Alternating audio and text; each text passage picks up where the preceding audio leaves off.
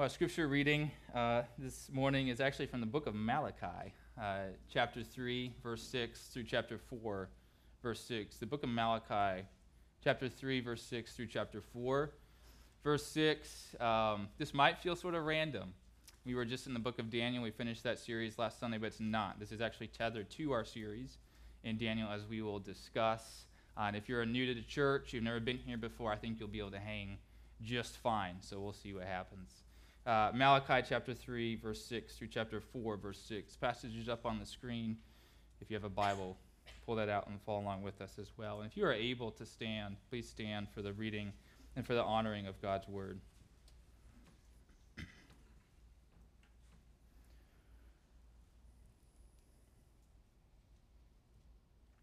For I, the Lord, do not change. Therefore, you, O children of Jacob, are not consumed.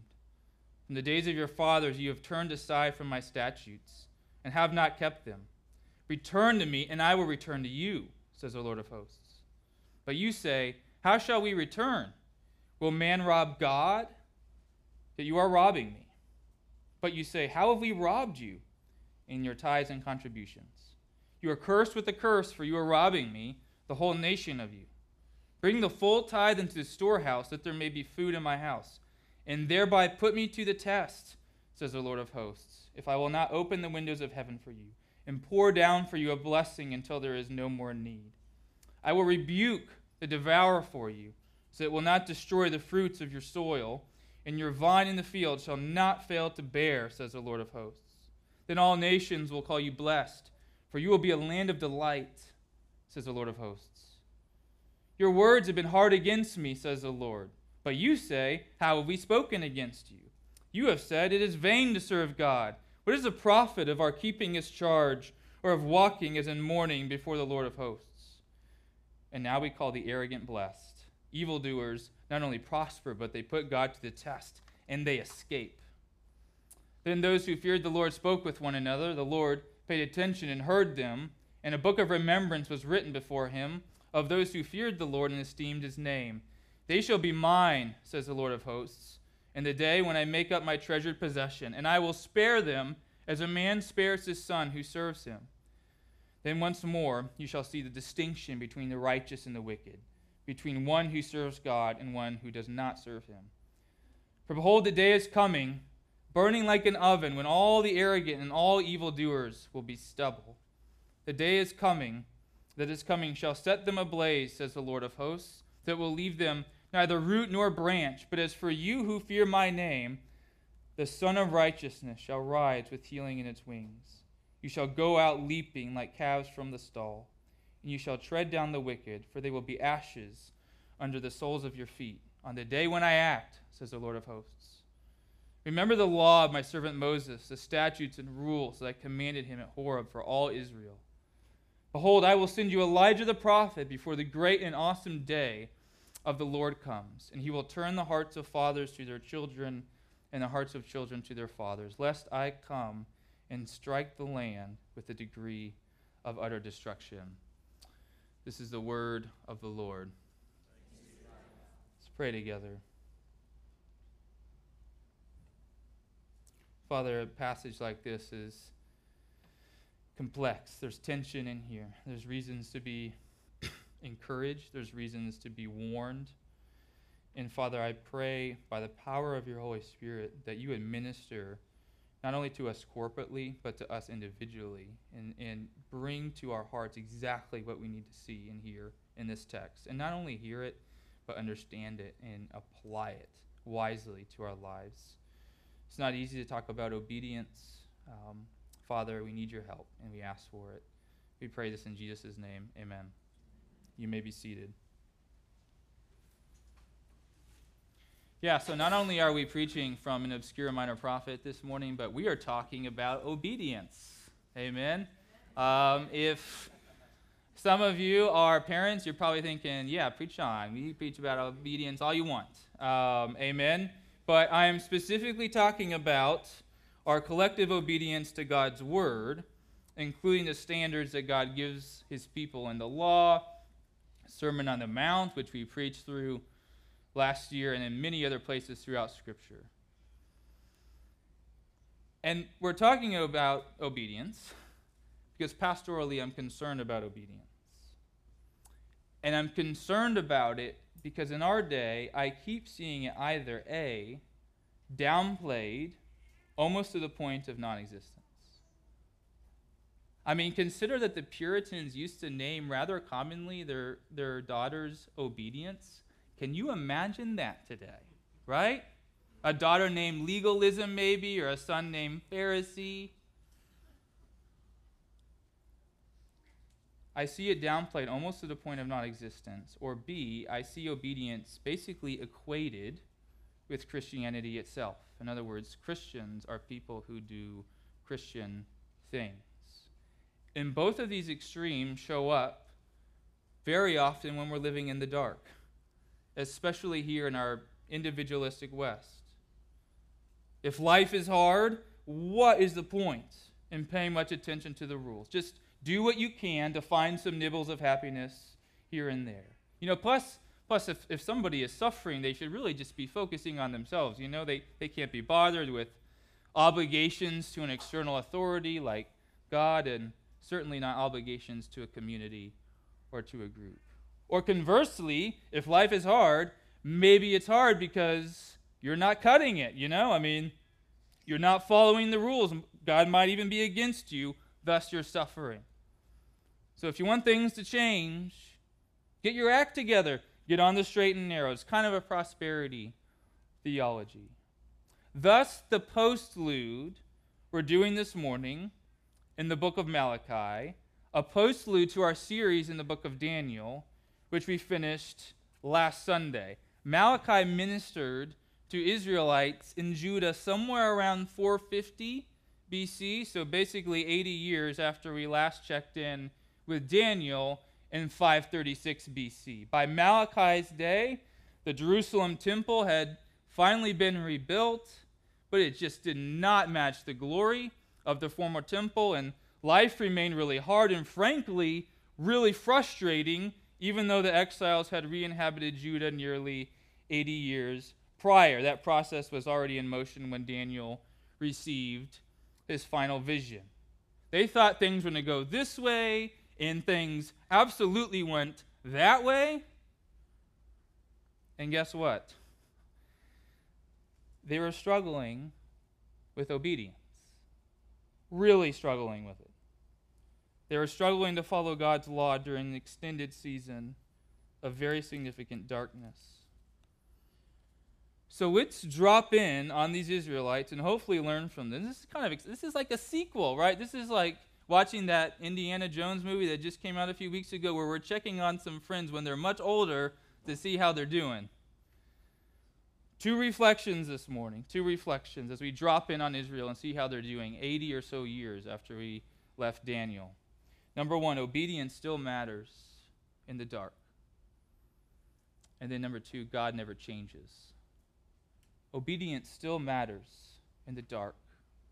And then number two, God never changes. Let's start with that first one. Church obedience still matters, even when you're in the dark.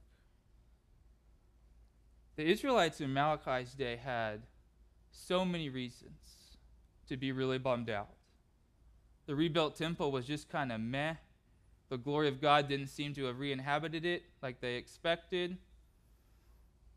There was geopolitical turmoil always going on all around them, including constant harassment from various adversaries. You never knew when you were going to get attacked or threatened or whatever the case may be. They weren't autonomous. Remember, before the exile, they were re- ruled by a series of Davidic kings, and now they're under the authority of the Persians, who were so so. They kind of gave them some autonomy, but not totally. Taxes were really high, it was burdensome. And here's the other thing uh, the population of Judah actually was not huge, maybe, like maybe half the size of Alachua County, a county that some say is the greatest in the United States. the difficulty of all of these circumstances was compounded by the ministry of the prophets Haggai and Zechariah, who had basically told the Israelites, hey, here's the thing. If you keep going with this temple rebuilding project, which was going really poorly, it was really fraught, but if you, if you keep going, God will bless you. You'll experience economic prosperity. Your land will increase.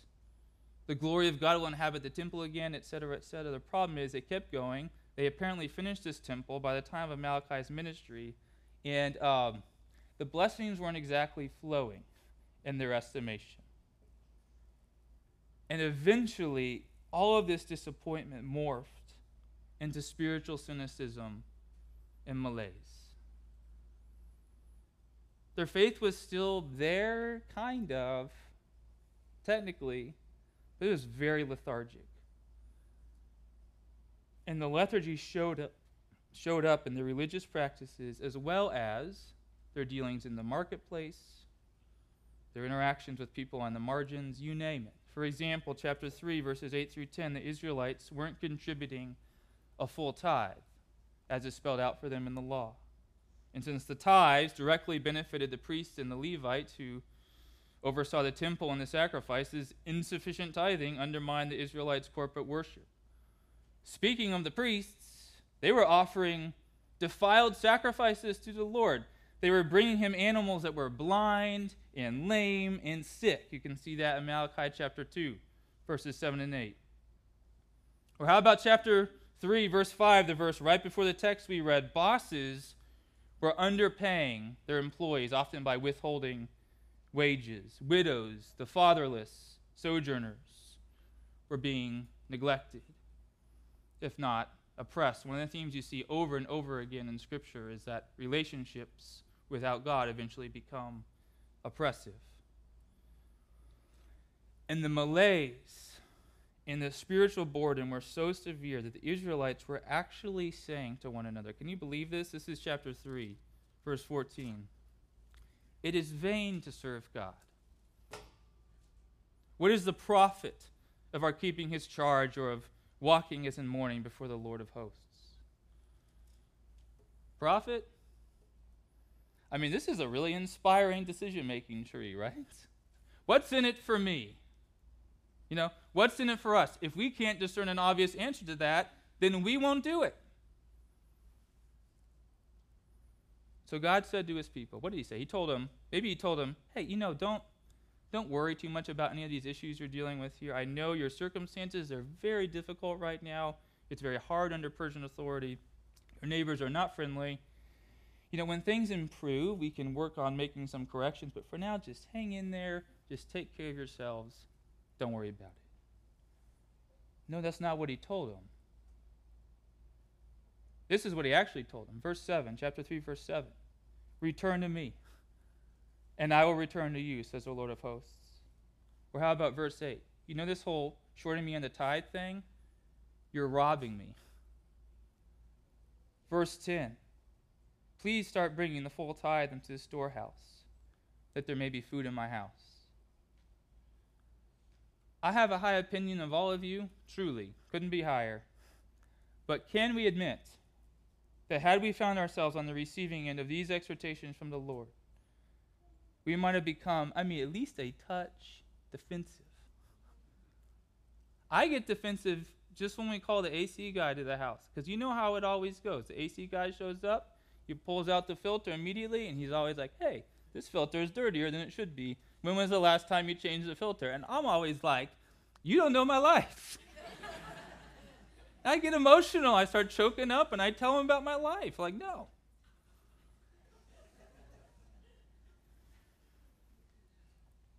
I think we would all be tempted to respond to God in these kinds of circumstances by saying something like, you don't know my life. Things are really hard down here. And you're worried about a full tithe? Malachi, messenger of God, why don't you send a message from us back to God telling him to just give us a hug instead? Or maybe tell our neighbors to stop harassing us? Or maybe to tell the Persians to lower the taxes? How about that? Here's the thing, though God does know our lives. He created us, He knows everything about us. He's omniscient. He knows everything about everything going on around us. And here's something that makes Christianity really unique among major religions Jesus, the Son of God, became fully human, what we refer to as the incarnation, and lived on this earth, personally experiencing all sorts of difficulties, culminating, of course, in being obedient to the point of death on the cross. So, yeah, God knows our lives. And yet, even in seasons of difficulty, when we're in the dark, He still calls His people to walk with Him and to obey Him. Look how explicit God is in chapter 4, verse 4. This summary exhortation, basically for the entire book of Malachi. Remember the law of my servant Moses, the statutes and the rules that I commanded him at Horeb for all Israel. That's the summary for the hurting people. Remember the law. Keep walking in obedience. Or how about Jesus' great commission to his disciples in Matthew chapter 28? Do you remember it? Go therefore and make disciples of all nations, baptizing them in the name of the Father and of the Son and of the Holy Spirit, teaching them to observe, that is, to obey all that I have commanded you, and behold, I am with you always to the end of the age. And there's no asterisk there next to observe. You know, like observe unless things are just really hard. And mind you, those disciples were about to experience um, very great difficulties, all sorts of persecution on account of their ministry and their affiliation with Jesus. In fact, their obedience would itself catalyze plenty of difficulties for them. Why obedience in all seasons? Why not just obedience in some seasons? Why obedience in all of the seasons, even when we're in the dark? Even when, frankly, it might not feel all that genuine. A lot of reasons, but I'm going to focus on three this morning. Number one, church, please understand that God's statutes are given to us with our flourishing in mind. We talked about this during our series in the Sermon on the Mount. We talked about this a lot. God's statutes, his rules, they are not arduous, they are not arbitrary. They're actually supremely wise, and they are always loving in all seasons. Psalm 1 Blessed is the man whose delight is in the law of the Lord, and on his law he meditates day and night. He is like a tree planted by streams of water that yields its fruit in its season, its leaf does not wither, and all that he does he prospers. Want to flourish even in dark seasons? Plant yourself by the stream. And God loves blessing our faithfulness. This is Malachi chapter 3, verse 10. Bring the full tithe into the storehouse, that there may be food in my house, and thereby put me to the test, says the Lord of hosts, if I will not open the windows of heaven for you and pour down for you a blessing until there is no more need. Try doing things my way and see what happens. In dark seasons, there are really good reasons to believe that faithful obedience will help you navigate the valley and eventually emerge from it. Not because we earn that emergence. This is not prosperity theology. Christian obedience is not transactional. But it is the case that life generally works better when we follow the Creator's directions, and He really does like to bless our obedience. Eugene Peterson puts this really beautifully in a book that I would commend to all of you called A Long Obedience in the Same Direction. Here's how he puts it Our lives are lived well only when they are lived on the terms of their creation, with God loving and us being loved, with God making and us being made with God revealing and us understanding, with God commanding and us responding. Number two, second reason why obedience makes sense even when we're in the dark. Obedience is a means of directly or indirectly worshiping God, which nourishes us spiritually when we're in dark seasons. Robbing God of the full tithe prevented the priests and the Levites who oversaw the temple and the sacrifices from doing their jobs, which exacerbated the spiritual decay that was going on in Judah. Right worship does the opposite. It nourishes us and it helps us persevere even when we're in the blender, especially when we're in the blender. Today, we're not making animal sacrifices. We don't worship at the temple, but Romans chapter 12, verses 1 and 2, we do present our bodies as a living sacrifice, holy and acceptable to God, which is our spiritual worship. And in doing so, we're transformed by the renewal of our mind.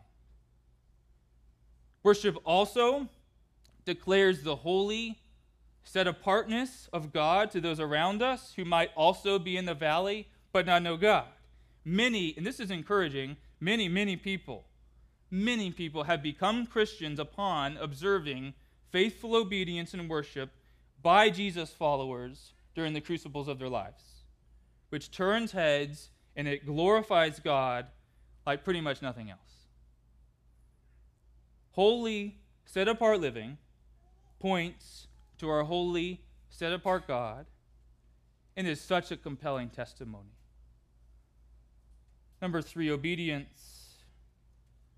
This is maybe the most surprising one, and one I really do want to emphasize this morning. Obedience helps us cultivate true friendship with God. Have you ever thought about obedience in that light? I got to tell you, in dark seasons, mere intellectual assent to God is not going to cut it. You need true relationship.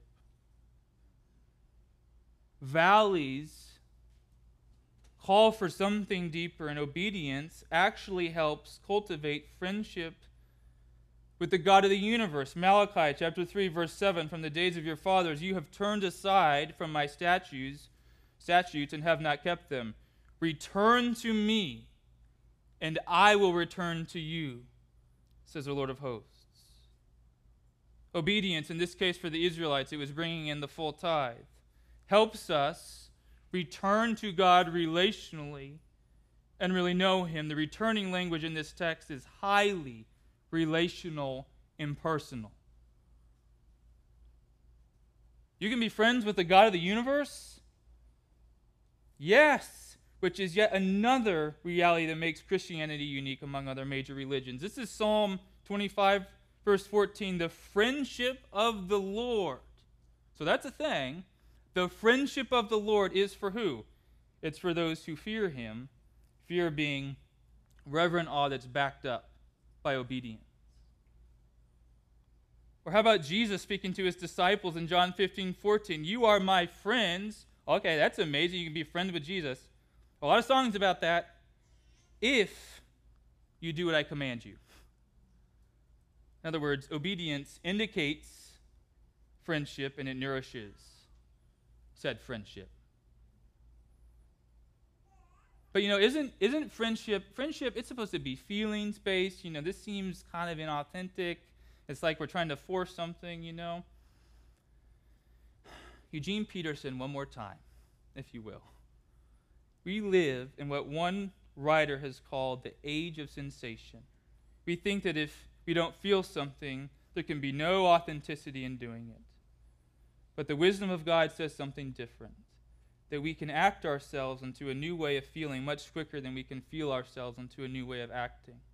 Worship is an act that develops feelings for God, not a feeling for God that is expressed in an act of worship, when we obey the command to praise God and worship, our deep, essential need to be in relationship with God is nurtured. Which I gotta say is such good news for people who are living in the dark. Imagine in those seasons obediently worshiping only when you feel like it, only when it feels authentic you might never worship, honestly.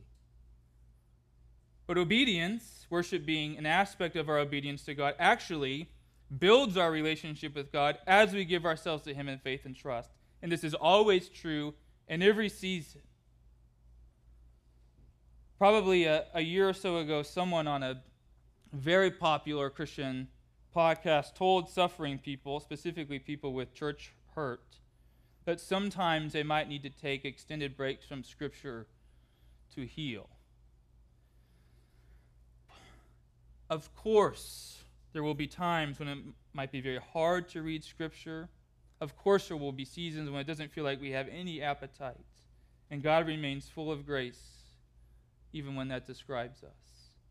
But I need you to know that there is always, always, always refreshment awaiting for us in God's Word.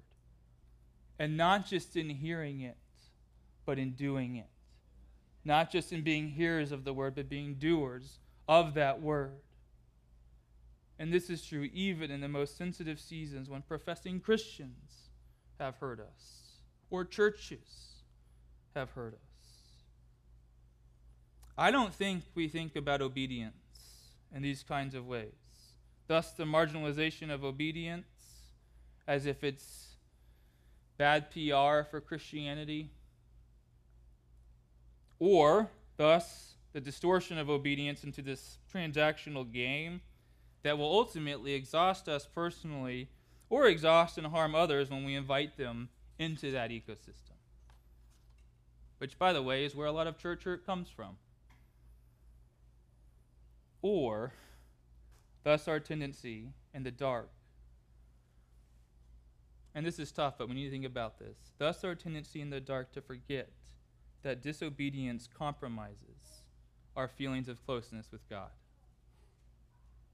when someone experiencing hard times says, you know, I just don't feel close to God right now, there is often an assumption baked into that statement that the difficult circumstances, the external environment, is a culprit. I think there can be some truth to that. But more often than you might think, it's actually disobedience that's causing the feelings of distance from God. One of the ways that we move toward obedience must therefore entail reimagining what it's for. Church, what areas of disobedience might be persisting in our lives? Maybe something pertaining to generosity to the poor, something pertaining to kindness toward others, or maybe a lack thereof, something concerning our sexuality, something concerning personal or corporate worship. You get the point. Or if we're honest, maybe some of us are languishing in disobedience just across the board. If so, hear me. Disobedience, excuse me, obedience is an opportunity for us to navigate the valleys we find ourselves in with wisdom and to nurture ourselves spiritually and to genuinely enjoy friendship with God and find real joy, even in the dark. A lot of times we'll tell hurting people, suffering people, you know, you got to look out for yourself, you got to take care of yourself. I get what that is getting at, but here's what I would also say care for yourself through obedience, even when you're in the dark. And much more importantly, please know that our obedience, it, it pleases God so much. It pleases God so much. A theme that actually emerges back in Malachi chapter 2 as God celebrates the righteousness of Levi in contrast to the disobedience of the priests in Malachi's day. But beyond reimagination, there's another major way we move toward obedience, which brings us briefly to our second reflection God never changes. Chapter 3, verse 6 is a sermon on its own, totally. For I, the Lord, do not change. Therefore, you, O children of Jacob, are not consumed. Verse 5, which precedes verse 6, it's brilliant preaching, I know. Very insightful. It foretells a coming day of judgment for Israel on account of issues we discussed earlier sorcery, adultery, oppressing workers, neglecting the vulnerable, etc. Yet, Israel will not be fully consumed, for the Lord doesn't change. And he made a promise to Israel that he intends to keep. Israel has sinned grievously, uh, grievously again and again and again in different eras and different kinds of ways. And yet, God promised Abraham to bring blessing and redemption to them and blessing to the world through them. And he will keep that promise because the Lord never changes. We change, we're all sorts of erratic. But God is perfectly consistent and faithful, and he does not change. And all of this is basically just a fancy way to describe grace, isn't it? Completely undeserved favor here on account of God's character and nature. A God who is merciful and gracious, slow to anger, abounding in steadfast love and faithfulness, keeping steadfast love for thousands, forgiving iniquity and transgression in sin. And notice that this revelation of God's character, this announcement concerning who God is, that is what God uses to move Israel to return to Him and to obey Him. The headline here isn't Israel do better. That's not really a Christian phrase. The headline is that they get to be in relationship with Him if they will return to Him and obey Him. That it's not too late, even though it really should be too late. And it's not too late because God never changes. He keeps His promises and He's full of grace. And the idea that God has in mind here, that the way this sort of works is that as the Israelites are reminded of who God is, and as they look upon him and consider this God, the God of Jacob, the holy and righteous one,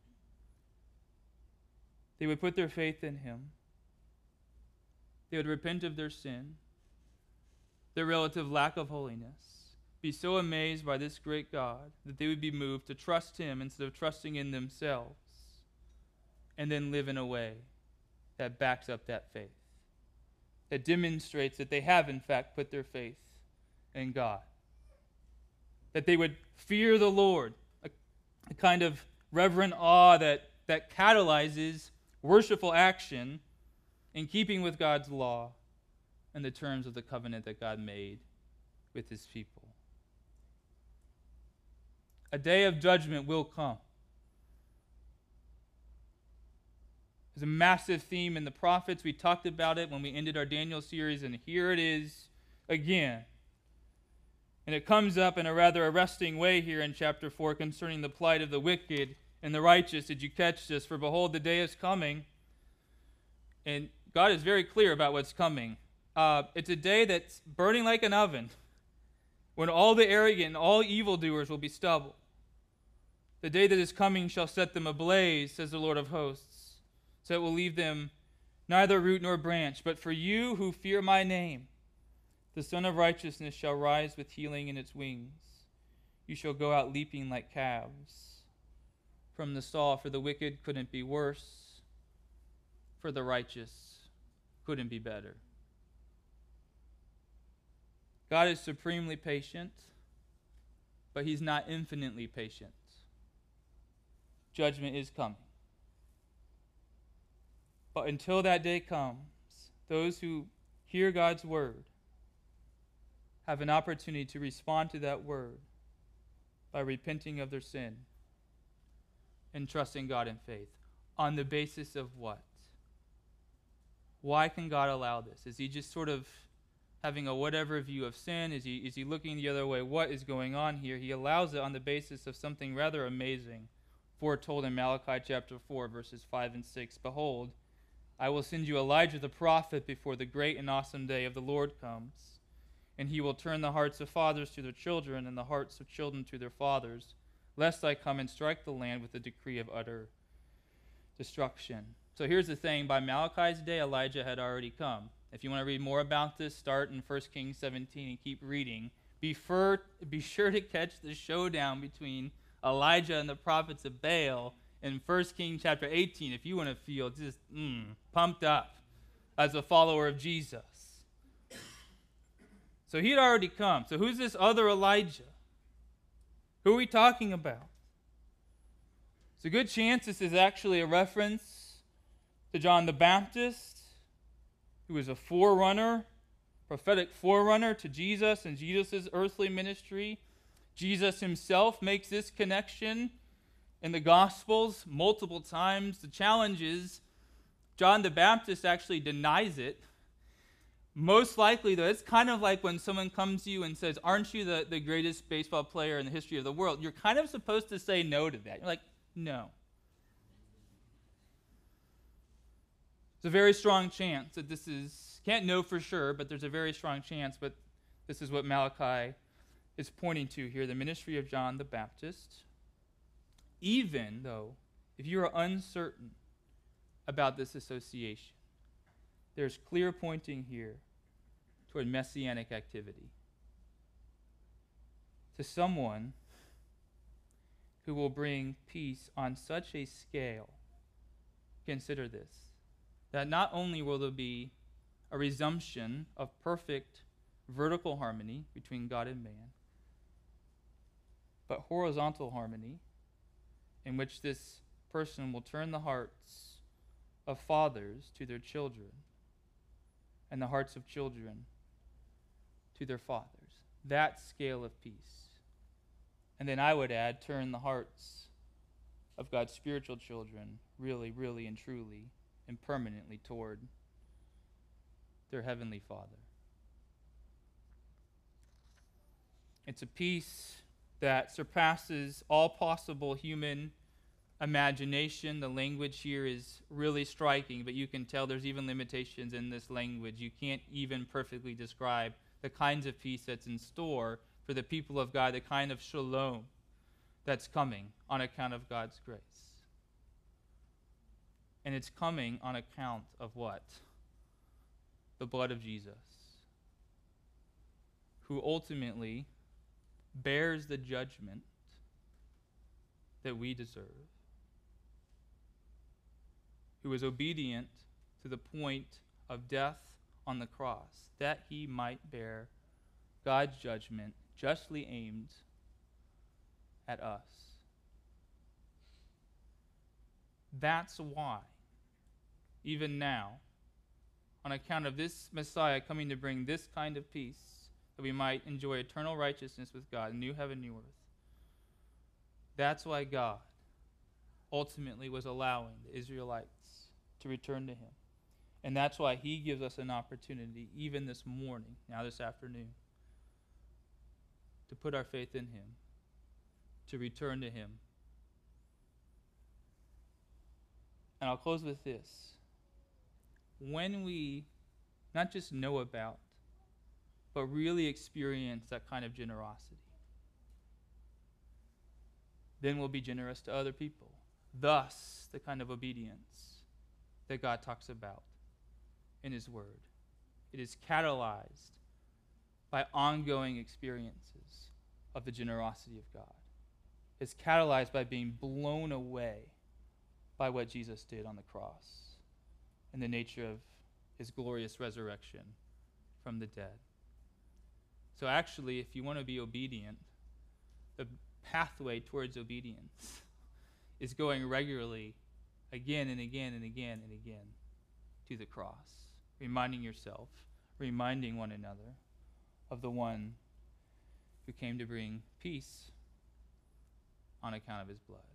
And that's why we say, as Christians in here in life of the church, that yes, obedience is not transactional, but it does indicate true faith. It does make sense for someone who is really experiencing the generosity of God, who has really turned to him in faith. Amen.